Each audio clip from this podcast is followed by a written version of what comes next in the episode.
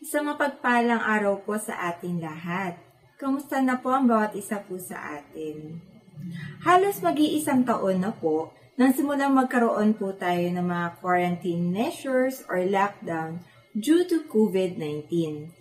Halos lahat po talaga tayo ay apektado dahil sa lockdown na ito at maraming mga changes po ang ating kinaharap.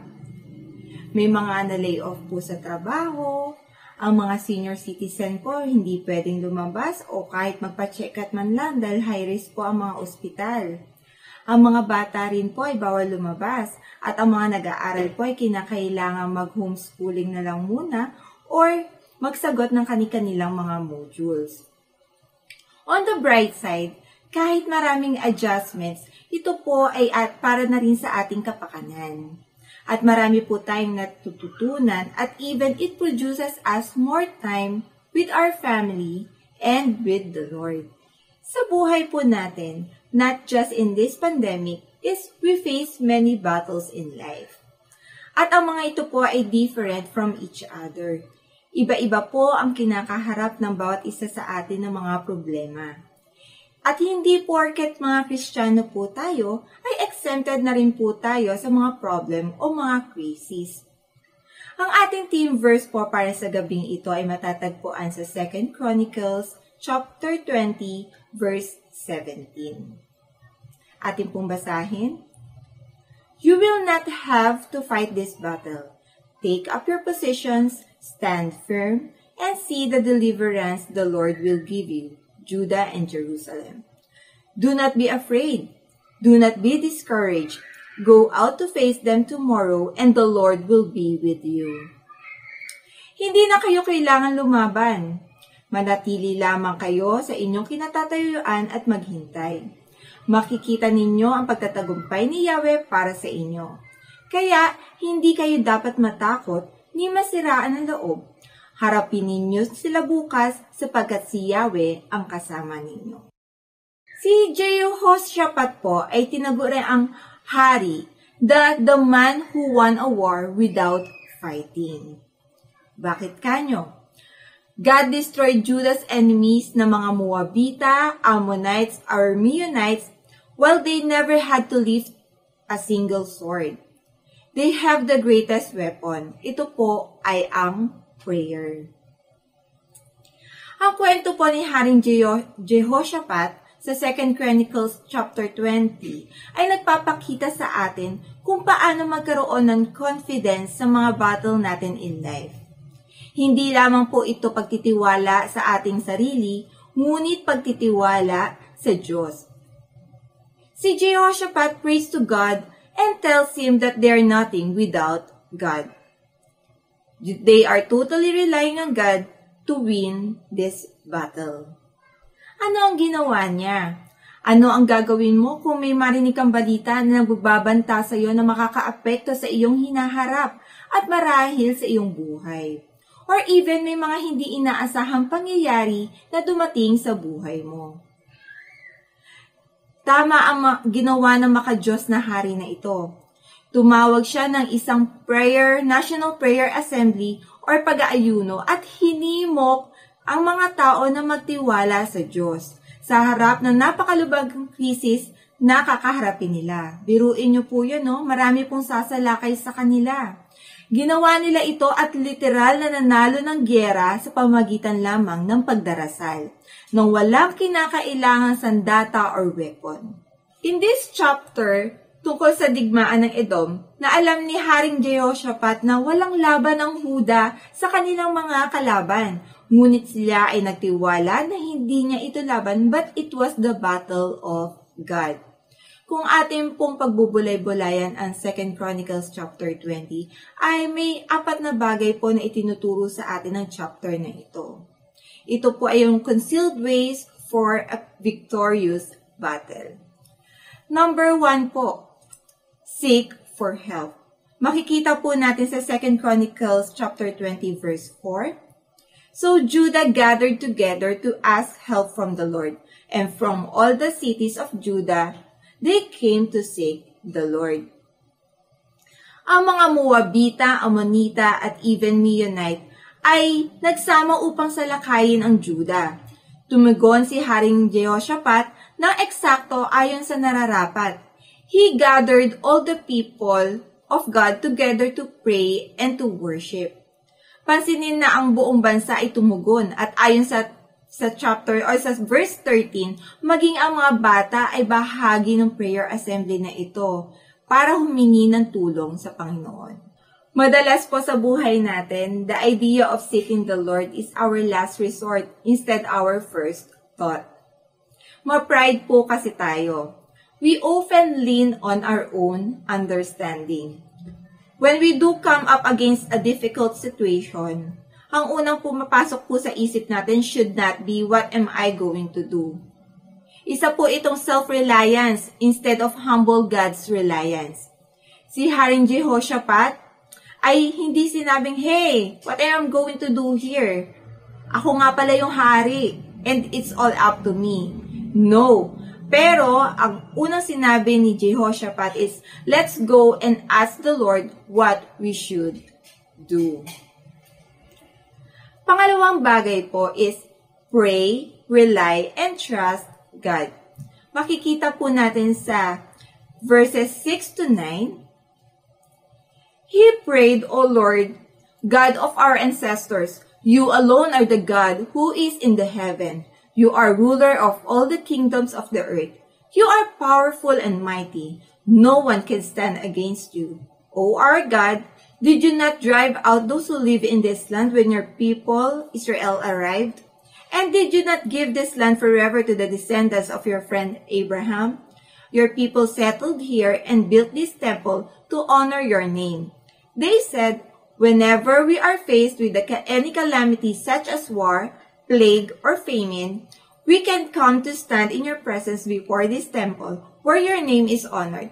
We can cry out to you to save us and you will hear us and rescue us.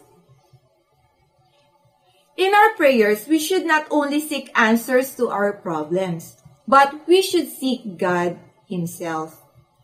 In his prayer, mapapansin po natin na dineclare ni King Jehoshaphat ang mga karakteristik ng Diyos. Bakit po kaya? Bakit niya sinasabi lahat ito sa Diyos? Definitely po, para hindi sa information ni God.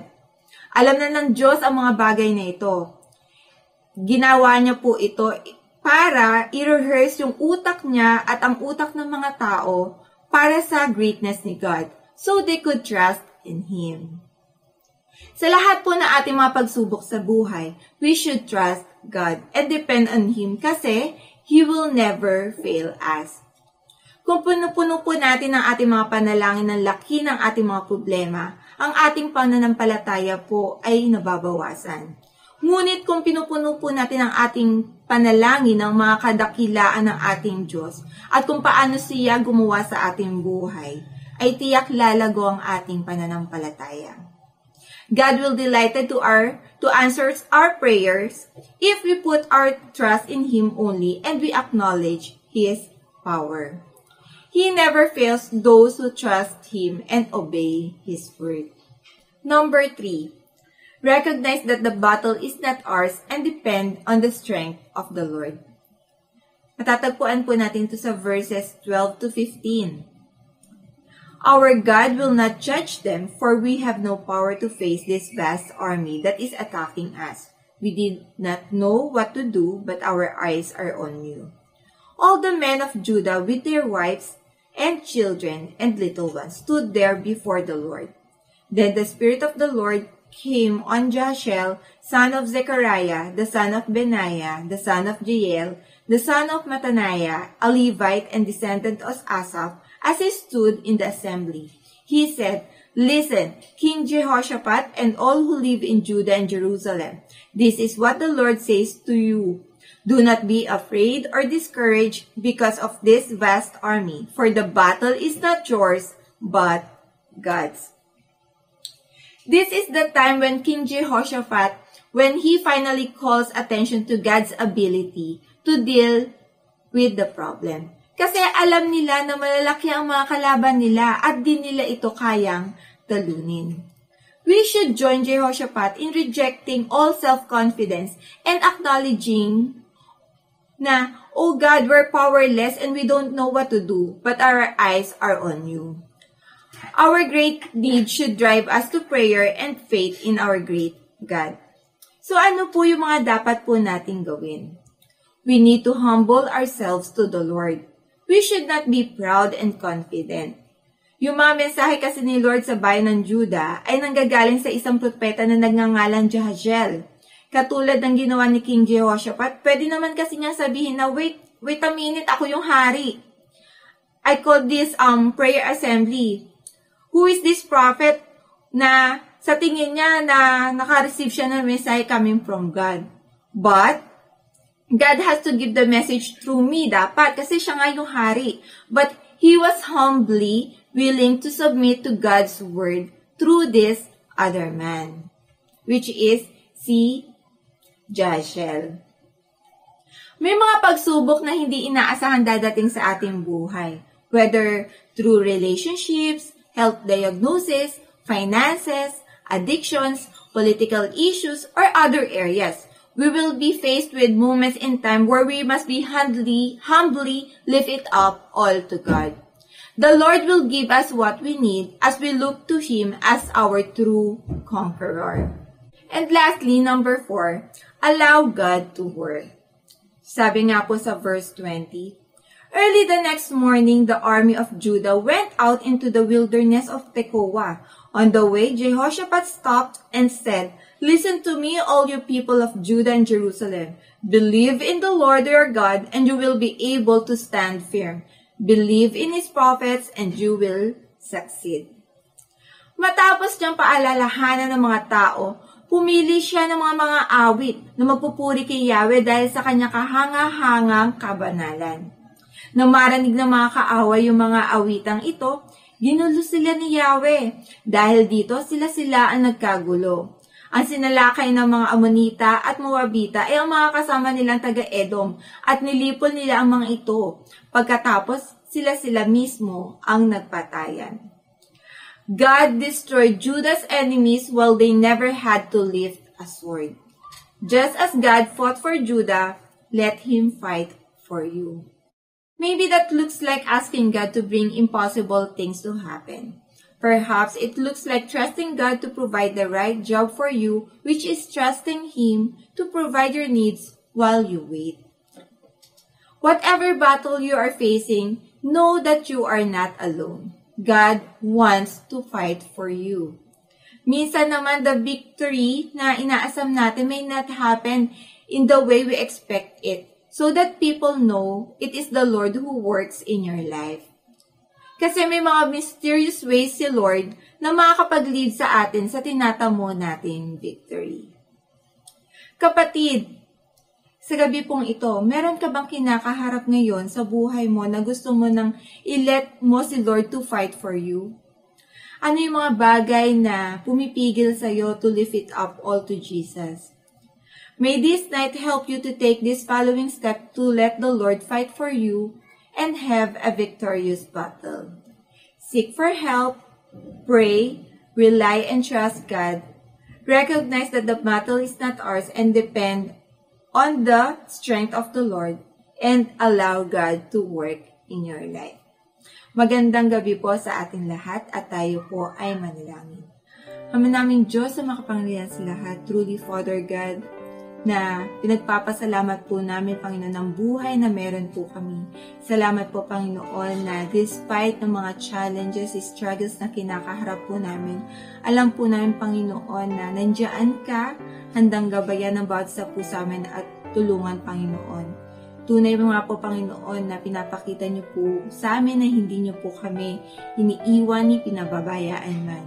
Salamat po, Panginoon, sa assurance, Panginoon, na binagkakalob niyo po sa amin, Panginoon, na lagi po kayong nandiyan, Panginoon, sa buhay namin.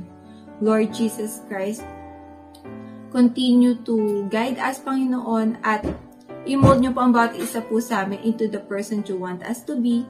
At nawa po, Panginoon, na i-boost niyo po ang faith ng bawat isa po sa amin na mag-rely lang po sa inyo, Panginoon. At i-allow po, Panginoon, na kayo po ang siyang gumawa at gumabay sa buhay po namin. Sa inyo po namin tinataas ang lahat sa matamis na pangalan ni Jesus. Amen.